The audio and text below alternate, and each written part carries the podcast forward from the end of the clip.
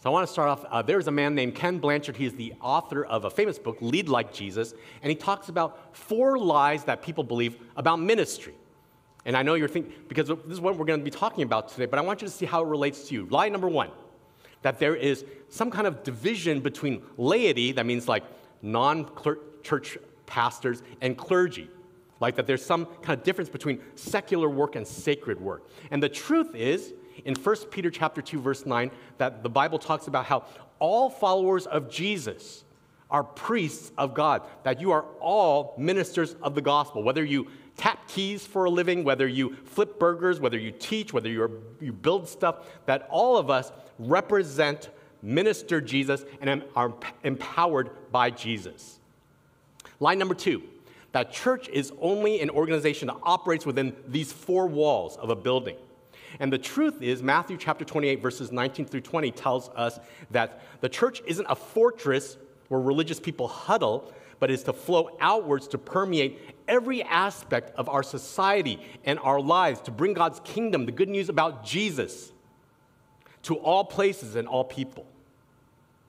Line number three that there's some kind of spiritual hierarchy. And if we're honest with ourselves, even before I became a pastor, I believe, believe this as if some types of work or some types of people are more important, more holy than others. That for, for a lot of people's minds, pastors and missionaries are right up at the top, and then somewhere towards the bottom, like in the middle, like are all these other different jobs of, of different degrees of, of being a blessing to other people. And at the bottom, maybe people who work in entertainment or lawyers or something like that, right? Sorry, Jeremy. not me. But Colossians chapter 3, verse 23, the truth is that all work, God says, is an act of worship. That everything we do, like whatever you're doing in your workplace, is a way for you to honor God, to glorify God, to help people experience Jesus through you in your work. Line number four is that we're to work to simply earn a paycheck and then we give money to the quote unquote real ministry. And the truth is that your work, where you are, is your real ministry. That's where God wants you. That is where God has sovereignly placed you to bless and impact people for Jesus. Now, why are we talking about this? Because I want you to understand that the passage this morning is dealing with the Apostle Paul, about him being an apostle and people who work in full time ministry. But I want you to see that it also applies to all of us who love and serve Jesus because you and I are called to minister the gospel, the good news about Jesus to the world. And so if you have a Bible, you want to turn in it to 1 Corinthians chapter 9.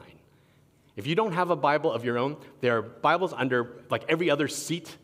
And if you don't own a Bible at home, you can take that Bible with you. Those are the, these are the Bibles that we give away to people if you don't have one.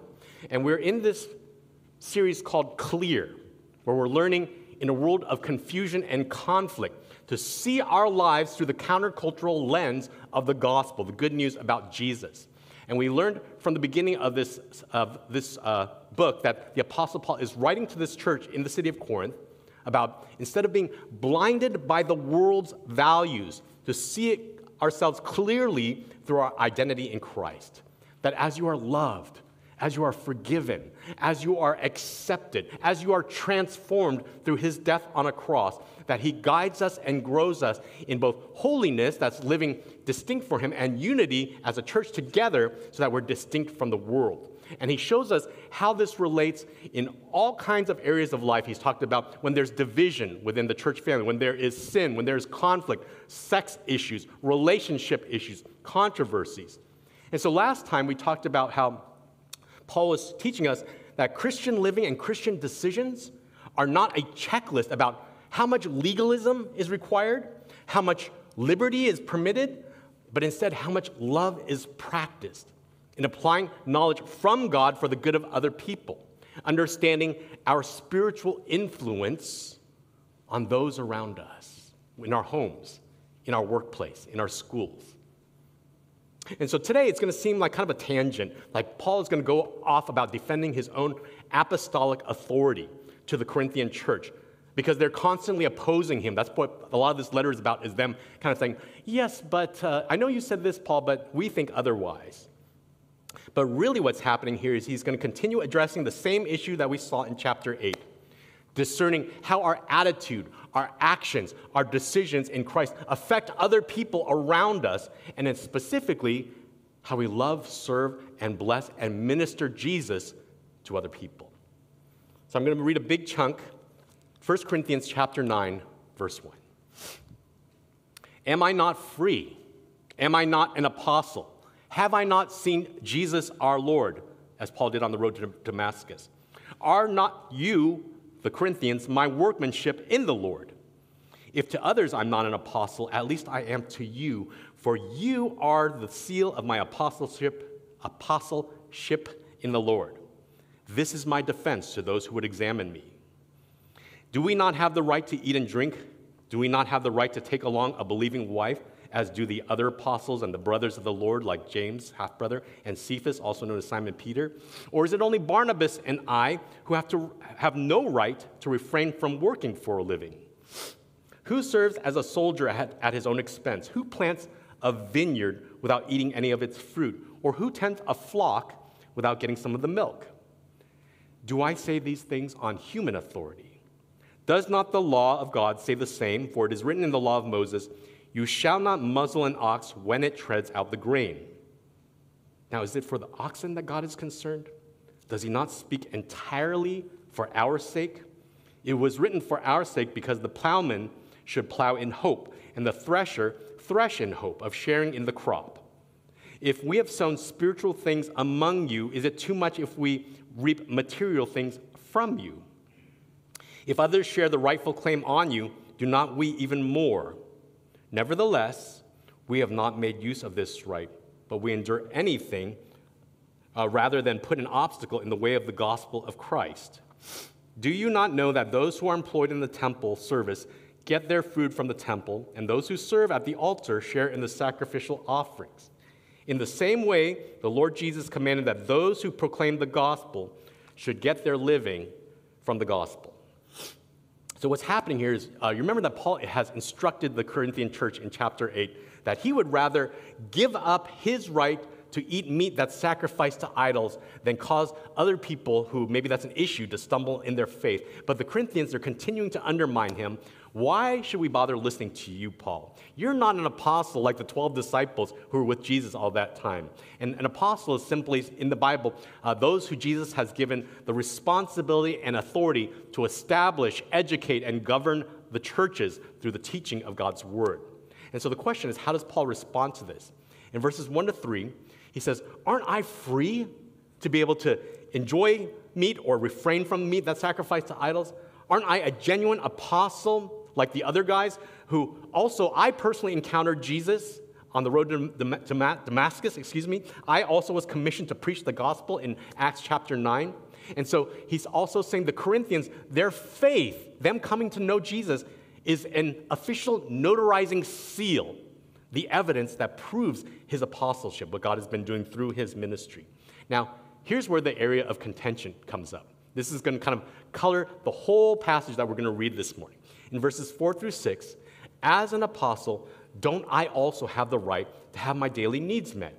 To marry a believing wife. You remember that Paul is single. and He talks a lot about singleness in chapter 7 um, just like James and Simon Peter? Aren't, don't I also have the right to be paid a livable, livable wage instead of needing a second job? Because you might remember Barnabas and Paul, they worked as tent makers to cover all of their own expenses. And then he moves on in verse 7 to give examples in everyday life. Like, there's other people who also work in service to other people soldiers, farmers, shepherds, and they get fed from their work. How much more so than somebody who whose fruit, whose flock, whose service is spiritual and eternal. Yes, Paul, but that's kind of a worldly perspective. You're using examples from the world. What does God actually say about it?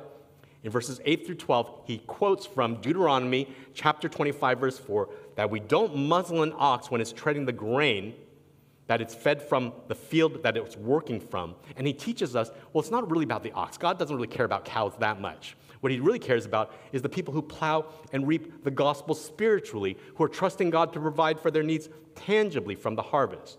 And in fact, he says the Corinthians are already doing that. They're already supporting their favorite pod- podcast preachers, uh, favorite mission organizations, favorite Christian charities, yet neglecting their own church pastors.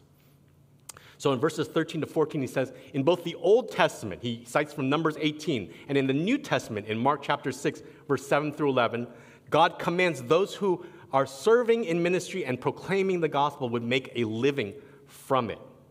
And so, from examples of kindness and common sense and commands of the Bible, God calls his church to take care of the needs of those who work in the ministry of the gospel. And I was reading this uh, recent study uh, online about top five reasons that pastors quit ministry. Number one was because of the stress and the burnout of, of the, the workload of ministry. Number two, because of family struggles that are caused from um, spending so much time in ministry. Number three, isolation and loneliness. Number four was because there was so much current political divisions within the church that, it, that was tearing their churches apart, that was taking its toll on pastors. But number five was their financial struggles. And I've had the privilege to host several groups for pastors in, in, throughout the Bay Area. So sometimes I'll have groups of pastors come and meet at this church. And uh, I've heard many heartbreaking stories of godly shepherds who love Jesus, love their church, love their ministry, but had to quit because they couldn't afford to support their family or their kids in the Bay Area on the salary that they were receiving. Now, I want you to hear me clearly. This is not a plea for money, because our church actually has always taken really good care of our pastors. In fact, I want to give you a, here, a report of praise for me that our, our board of elders and deacons recently, uh, they spent some time doing some research about comparing salaries uh, nationally and even locally within the Bay Area about, uh, for pastors to make sure that they increase uh, to a good, not greedy, but a good livable wage for all of our pastors being able to live in the Bay Area. And so our church is very good about things like that. But I do want us to understand theologically where Paul is coming from. He spends 14 verses, most of this passage, we're not going to spend a lot of time here, but a lot of this passage uh, showing us how important it is, how it's biblically commanded for us to take care of those who work in ministry. Now it's kind of like, okay, Paul, we got it, right? But this sounds an awful lot like salary negotiations between pastors and their church. How does this apply to us? Look at verse 15. But I, Paul, have made no use of any of those rights, nor am I writing uh, these things to secure any such provision. For I would rather die than have anyone deprive me of my ground for boasting. For if I preach the gospel, that gives me no ground for boasting, for necessity is laid upon me. Woe to me if I do not preach the gospel. For I do this for if I do this of my own will, I have a reward, but if not of my own will, I am still entrusted with a stewardship. What then is my reward? That in my preaching I may present the gospel free of charge, so as not to make full use of my right in the gospel. For though I am free from all, I have made myself a servant to all, that I might win more of them. So, after def- spending all of these 14 verses defending his right as an apostle, providing for pastors, he flips the script upside down in verse 15. But I, Paul, do not make use of these rights, any of these rights, nor am I writing to demand them. Rather, I'd rather suffer and sacrifice and die than give up being able to boast in the Lord. What is he boasting about? Verse 16 and 17? It's not boasting about being able to preach the gospel. Because he talks about how some people are paid for it because they freely chose the work of the gospel. But for Paul, it's God's calling, not his choosing. He's not a uh, volunteer worker. He didn't volunteer to work in this. He's more like a servant who is conscript, conscripted to this type of ministry. He's stewarding the resources of another, and so he's working for the gain of his master, not himself. Well, if that's the case, Paul, then what's your actual reward or what are you boasting in? Verse 18 I get to preach the gospel free of charge. I'm free to refrain from all the rights that are entitled to a minister of the gospel. What does that mean? It means that I'm not asking for, I don't depend on the financial support of others, that in scraping by on my own, I'm free from criticism, that I'm in it for the money or the attention. I'm free from corruption, that I'll be swayed by the money or the attention. And I'm free from coercion by special interests, by people saying, you know what, we pay you, you owe us. So you need to do things our way. So instead of being bound by others' obligation, what I owe, or my own expectations, what I think I deserve. Verse 19, Paul says, I'm free from these preferences and agendas so that I can love and serve anyone and everyone, regardless of their influence or their affluence, that he might win more people to Jesus. That's what Paul boasts in. That's what he glories in Christ. I don't know about you, but uh, I follow a lot of politics. I read a lot of the news online. And I think one of the things I find most annoying in politicians is uh, when they're swayed by special interest groups to favor maybe a very unjust policy, even against the will of their own constituents who, who voted them in because of a big gift from the oil industry or the gun lobby or from uh, a labor union. And I want to tell you that Paul is saying the same thing can happen in a church. That sometimes there are people with more influence and affluence because they gave a big donation, or because they've been leading an important ministry, or because they're a longtime member of the church, or because they, they think that they help to pay the pastor's salary. Now, I want to tell you that doesn't happen in our church. People are very generous hearted. And so I was scrounging in my mind, what, is, what does that look like? The closest I could think of was uh, many, uh, several years ago, our children's ministry uh, focused on Friday nights on Bible memorization and re- recitation. And what we found was that it wasn't working for many of our neighborhood kids that were starting to come and join our church uh, because, you know, it's hard to know about Jesus uh, if you have to, uh, it's hard to memorize the Word of God if you maybe have trouble reading the Word of God because we found many of our kids were below uh, their grade level in reading. And so we decided through a lot of prayer, a lot of planning, to scrap our children's program on Friday nights and redesign it from the ground up. Now, uh, this is the closest I've ever come to experiencing something like this. A long term member came to me and they were very upset. And they threatened, you know what? We're going to pull our kids out of the kids program and we're going to change churches. Now, as a pastor, I would love to exert my right to defend myself, to defend the vision of the church. But really, what's my motivation there? I just want to obliterate somebody's argument and ego, right? It's self, kind of self centered. But instead, how I felt Jesus prompting me and teaching me and convicting me is can I understand and value their heart, their hurts, their values, their needs? And so, having a conversation with this parent, you know what? I really understand your concerns. I also like this program, and, I'm, and I, my kids are coming up into children's ministry as well, and I want them to be able to know and grow in Christ. But what if we can meet both the needs of our neighborhood kids and our kids who are raised in church? And instead of doing this recitation memorization program that meets one learning style, what if we could hit all different kinds of kids' learning styles? So we designed a program that has different types of elements to help kids who are more audio learners, who are more visual, who are more uh, academic, who are more play oriented or activity oriented.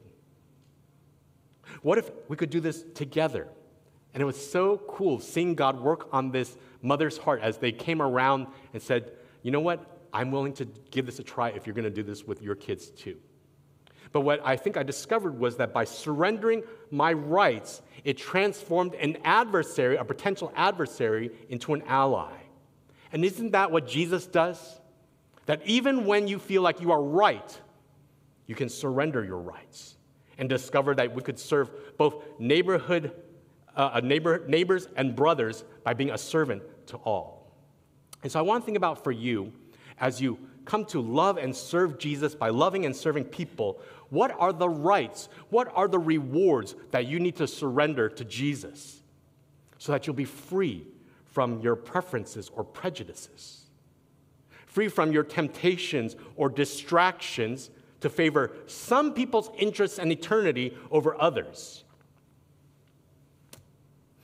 Do you need to surrender your right to just love and serve people that I like or people that are like me culturally, financially, educationally, maybe even personality wise? Do I need to surrender my reward of receiving thanks? Because I tend to show Jesus' truth and love mostly to people who acknowledge and appreciate me over those who don't. And I want you to see how this applies at home too. Parents or spouses, that sometimes we treat some people with the love of Christ and, and the truth of Christ one way because they appreciate us and acknowledge us, while others don't.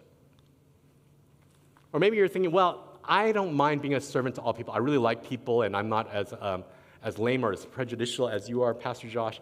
Um, but maybe the, the, th- the issue for you isn't about serving all people, but about being able to surrender certain rights. And so I want you to fill in the blank here. Because I serve and obey Jesus, I deserve fill in the blank. I deserve thanks. I deserve to get married. Jesus, I've been serving you faithfully. Why haven't you given me the right spouse yet? I deserve to have children. I deserve to have a good job. I've been serving you faithfully. Or, because I serve and obey Jesus, I don't deserve to have cancer. I don't deserve to have experienced this loss. What are the rights that you hold on to that you feel like I deserve this in order to serve and minister and obey Jesus in that? Okay, Paul. You want us to be a servant to all people. What does that look like then for us? Verse 20. To the Jews I became as a Jew in order to win Jews. To those under the law I became as one under the law, though not being myself under the law, that I might win those under the law. To those outside the law I became as one outside the law, not being outside the law of God, but under the law of Christ that I might win those outside the law. To the weak, I became weak, that I might win the weak. I have become all things to all people, that by all possible means I might save some. And I do it all for the sake of the gospel, that I may share with them in its blessings.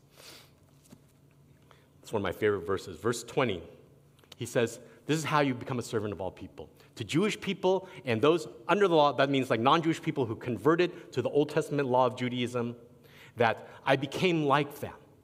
Now, Paul, aren't you already Jewish by birth? Yes, but as a Christian, I'm free in Christ because the law has been fulfilled already, not by my ability and morality, but by Jesus, who paid the price for all our law breaking, all of our sin at a cross but he's willing to sacrifice all of his freedoms from their cultural traditions and restrictions when he's ministering to them, when he's around them. And so that means that he'll practice speaking Aramaic language and Jewish customs. He'll eat kosher, even though he's, he feels free to have a pork chop when, when he's with his uh, non Jewish friends. But for the reason of, I don't want them to feel like I'm spitting in their face so that it will open doors to connect with them and to tell them about Jesus. Verse 21 to those outside the law, in other words, people who have no Jewish or Bible background, who are far from God, I come to them outside the law. Now, what that doesn't mean is I don't go and get wasted my, with my friends at the bar so that they won't think I'm a religious weirdo and then, then they'll listen to me. No, they won't, because then there's nothing different about your life in Christ. Why should they become like you when you're already just like them? So, what Paul is saying here is not a license to sin and do whatever you please, but now I'm under the law of Christ.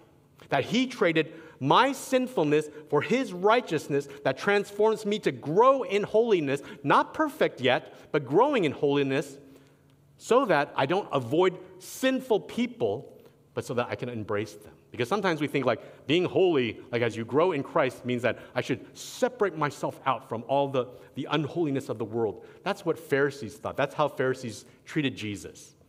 Like we're so good at following the rules and we don't want to be dirtied by, by people's sin. That's not what Jesus does. Being under his law transforms us and frees us so that we don't avoid people who sin, but we embrace them. Verse 22, he says, To those who are weak. This is talking about people from chapter 8, we talked about last time. In other words, those who are vulnerable in their conscience to old temptations like idolatry and addiction, things like that. I'm willing to sacrifice some of my freedom by being considerate and careful around these brothers or sisters for their sake so that I'm not a stumbling block to their conscience. And we talked about what that looks like last time. But the key here in verse 22 to 23 is Paul says, I became all things to all people, that by all possible means I might save some. Why? For the sake of the gospel, so that people can know Jesus, so that people can share with him in the blessings of Christ together, in eternity, in intimacy, in his family, forever. And so the point here is that we want to surrender our rights so that we're free to go and meet people where they are with Jesus and with the gospel. That Jesus, instead of valuing my freedom in Christ, that I'm willing to move out from my comfort zone and enter into other people's world by being sensitive to their context, to their culture, to their interests, to their hurts, to their needs.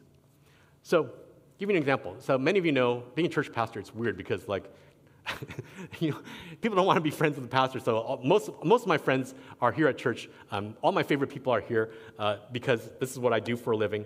And so I have to be very intentional about making friends outside of church. And so before the pandemic, I used to go spend a lot of time at Starbucks. And uh, many of you know that uh, even though I stand up here and talk in front of you every week, um, I'm actually kind of a high introvert. I don't really, it's not that I don't like people, but I just kind of prefer to sit quietly at Starbucks by myself and enjoy my coffee, enjoy a book. If, uh, you know, someone looks like they want to talk to me, it's kind of like I make sure like I kind of bury myself in my book a little bit more. But Jesus has been working on me for many years. And so before the pandemic, uh, I knew that God was prompting me. You know, there, there aren't a lot of uh, regular comers to the Starbucks right on A Street and um, um uh, A Street and Mission, but the baristas are there all the time. And so uh, he started prompting my heart to really get to know a lot of the baristas who work there regularly and, uh, and just to meet people where they are. And so I'm going to change a person's name, but there's a woman named Carrie that God really put on my heart to get to know. She's gay. And she knew that uh, I'm a Christian, that I probably don't condone her lifestyle or her sin, but we spent a lot of time talking together, laughing together, um, in fact, she made a homemade uh, stuffed octopus that I was able to give to my wife as a gift. And we're friends, even on Facebook, surprisingly, right? And then came a morning where uh, I came to get my morning coffee as usual, and she was in tears because she had recently broken up with her girlfriend. Lord Jesus, how do you want me to respond in this moment? Now, a lot of you who are Christians get these weird ideas about how we should treat people. But all I know is from this passage and the way that God was prompting my heart, came up to her and felt prompted by Lord Jesus, Do you need a hug this morning? Give her a big hug. And I earned the right, because of that friendship, to ask her, Can you let me pray for you? That we would pray to Jesus to give you peace in the midst of your pain? Because that is one of the promises that he gives if you will seek him that He will give you peace. And she asked me, But what if I don't believe in Jesus or if I don't believe in prayer? Doesn't matter. I do, and I'm the one doing the praying. And so we prayed together. Left at that, give her a big hug. Come back again next week, and instead of like the despair that she was feeling, she came up to me, Josh, I'm so excited to see you. I'm like, You got over that relationship really are you sure? He's like no your prayer it worked. There's something that happened that day when i got home from work. It wasn't that i forgot about my ex-girlfriend but my heart that heaviness started to lift and i started to feel calm and that my life was still worth living. Thank you. Your prayer worked. And i said don't thank me thank jesus. And then she asked me would i be welcome to come to your church? I don't know, would she? You see, Jesus doesn't open doors if we're unwilling to move out of our comfort zones and meet people where they are. So I want to ask you who has God put in your life? Not in your pastor's life, but in your life that doesn't yet know Jesus? Do you know that your ministry is not just inviting them to church here, but to be the gospel out there, to meet people where they are? Don't you know that's exactly what Jesus does? That we couldn't reach God by being good enough or holy enough. So, what he, what he does is he reaches down to us. He came down to us to meet us where we are. That God became a man. He forfeited his right to stay in heaven. He became a man. He became like us, not in our sinfulness, but living sinlessly, speaking truthfully, loving generously, dying sacrificially for our sin, rising victoriously from the grave so that you and I can experience forgiveness and acceptance and life and fulfillment forever for everyone who puts their trust in Jesus. And so, like Jesus, I want to encourage you. How do you need to move outside of your comfort zone and enter into someone else's world, their life? Get to know their interests, their joys, their pain and find that Jesus might open a door wide open for them to also get to know Jesus. Now, Paul closes this passage an interesting way. He's telling us we are to embrace sinful people, but in your ministry, don't embrace sin in your own life. Verse 24 Do you not know that in a race all the runners run, but only one receives the prize? So run that you may obtain it. Every athlete exercises self control in all things. They do it to receive a perishable wreath, this kind of a, a crown of leaves, but we an imperishable. So, I do not run aimlessly. I do not box as one beating the air, but I discipline my body and I keep it under control, lest after preaching to others, I myself should be disqualified. In verse 24, here's the thing about the ancient city of Corinth. They held every couple of years the, what's called the Isthmian Games. You don't know what that is? It's like the Olympics. It's kind of like in the in-between years between the Olympics, they would be the hosts for these type of uh, athletic and music competitions. And so the picture is very clear in the Corinthians' minds that many people can run in a race, but only one gets to ultimately win the prize in the Isthmian Games. That as we follow Jesus, we also want to run in such a way that we receive our ultimate prize in Christ, which is far greater, far more valuable, eternal life with Him, in Him, forever. So, what does that look like? In verse 25, uh, you're not just somebody that, I know that someone in our congregation has done this, but you don't just wake up one day and just say, you know what, I think I feel like running a marathon, and then go do it, right? Right, Andrew Wong? And so uh, most people don't do that. But athletes, what they do when they're competing for this type of big game is they exercise self control. They're strict with their diet, with their training, even with their rest, all so that they can obtain this little Olympian crown that's made of leaves, that's withering plants that are temporary, that perish. So, how much more should you and I be pursuing a holy life in Christ when what we're chasing after is imperishable and eternal. And so Paul says in verse 26 and 27 don't just run around in your life at, like randomly, like an aimless, headless chicken. or don't be like that guy who gets into a ring with an opponent and instead of landing punches in your face, you're just kind of boxing the air. That's pointless. And that's how, unfortunately, many of us live our lives. But instead, like an athlete, we're intentional about disciplining our bodies from sin and temptation. You know what your weaknesses, your flaws are. And so you come before God and ask Him to help you grow and work through your life in holiness and in self control so that we're not just saying one thing about Jesus and then living something completely different. Now, stay with me now. Here's the point of this part of the passage. I used to think that this passage was about, oh, okay, we need to practice what we preach so that we'll be a good testimony to other people. That's not the, the point of this passage. The emphasis, if you look at it, is after preaching the gospel to others, lest I be disqualified, I myself be disqualified from receiving the prize of eternal life. Whoa, Paul, wait a minute. Does that mean that you have to earn eternal life or that there's some possibility that I could lose it if I if I came to believe in Jesus already? No, that's not what Paul is saying. He's not, we're not pursuing holiness or uh, a holy life to earn God's love or his salvation, But in response to receiving his love and his salvation as a gift, we want to pursue holiness. Do you understand? Like so many people think of religion as this is what I need to do in order to gain God's love and his salvation. But God is saying, here's my love and salvation if you just believe in Jesus. And in response to that, we want to pursue a holy life. What he is saying is that if you don't live like you love Jesus, trust Jesus, obey Jesus, it might be because you don't. You don't really love, trust Jesus. It may turn out that you never had genuine salvation or relationship with Jesus because if you really believe in Jesus and have his salvation, it's only something we receive by faith, but the evidence of it is, of evidence of it is our faithfulness.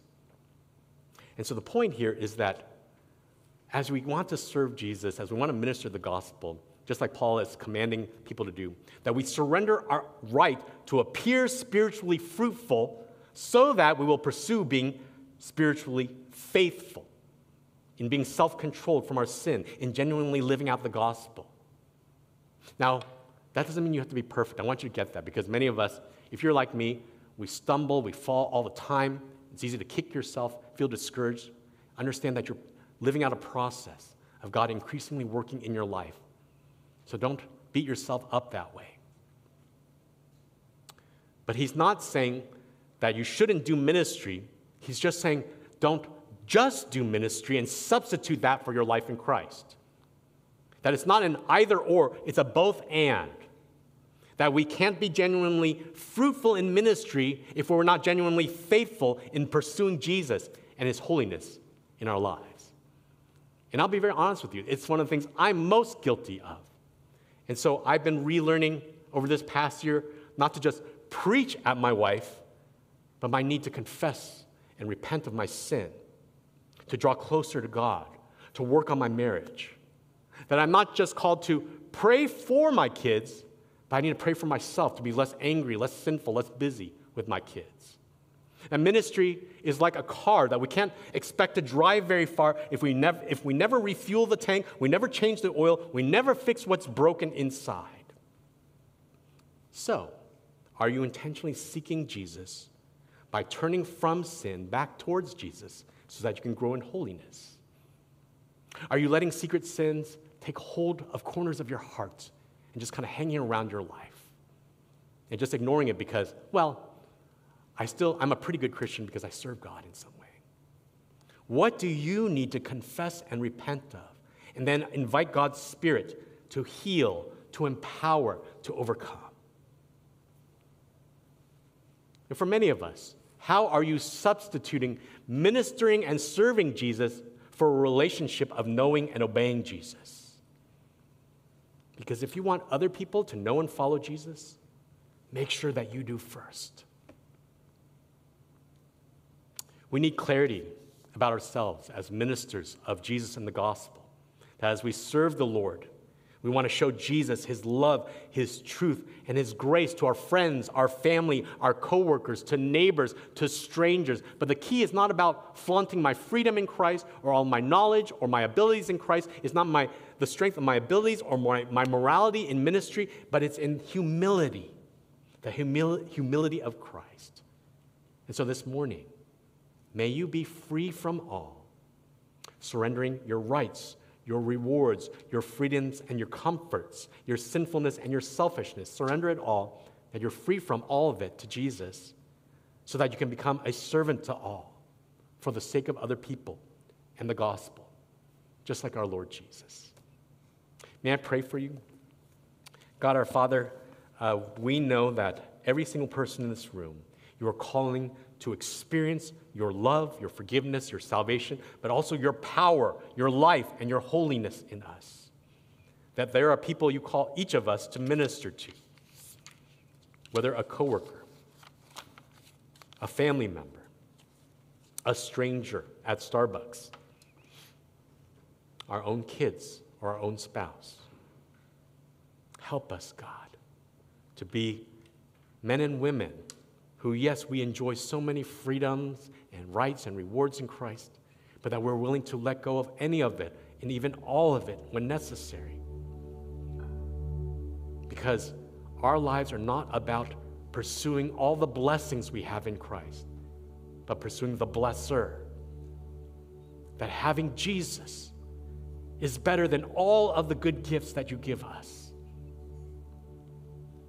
And that when we do, there's something real that happens in us that is winsome and beautiful and convincing to people around us, those we love who don't have Jesus yet. So we come before you in humility and ask that you would do a work in our hearts to surrender things that we're holding on to, that perhaps you're calling us to let go of for the sake of Jesus and the gospel.